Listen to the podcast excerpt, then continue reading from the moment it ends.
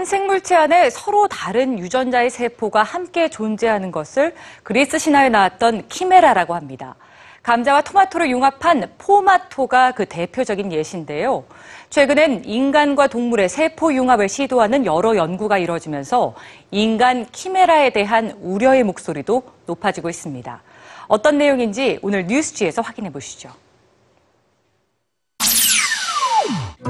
지난 2000년 국내 장기 이식 대기자는 5,300여 명이었지만 2015년에는 2만 7천여 명으로 5배 가까이 증가했습니다.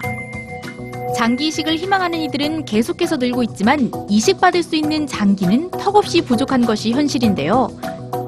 매년 무려 30만 명의 사람들이 장기 이식을 기다린다는 중국을 비롯해 전 세계가 같은 문제에 직면해 있습니다. 결국 과학자들은 인간의 장기를 직접 만드는 일에 착수했습니다. 동물의 몸에서 인간의 이식용 장기를 키우는 겁니다. 스탠포드 대학교의 생물학자인 나카우치 히로미치 교수는 지난 2011년 흰쥐의 췌장을 가진 생쥐를 만드는 데 성공했습니다. 이후 이 기술을 응용해 사람 장기를 가진 돼지를 만들기 위한 연구에 들어갔지만 일본 정부로부터 승인을 받지 못하자 연구에 제한이 없는 미국으로 떠나는데요.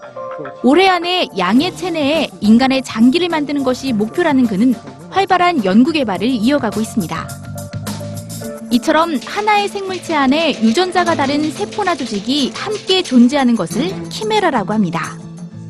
그리스 신화에 등장하는 동물 키마이라에서 유래된 용어인데요.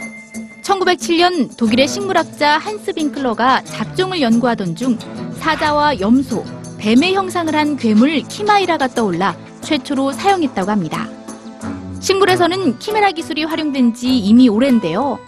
감자와 토마토를 접목시킨 포마토, 무와 배추를 합한 무추, 가지와 감자를 결합한 가자 등이 모두 키메라 식물에 해당됩니다.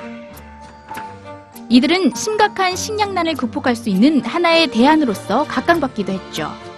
하지만 현재 일부 과학자들이 시도하고 있는 인간과 동물의 키메라 실험에 대해서는 윤리적인 문제와 더불어 우려의 목소리가 높아지고 있습니다.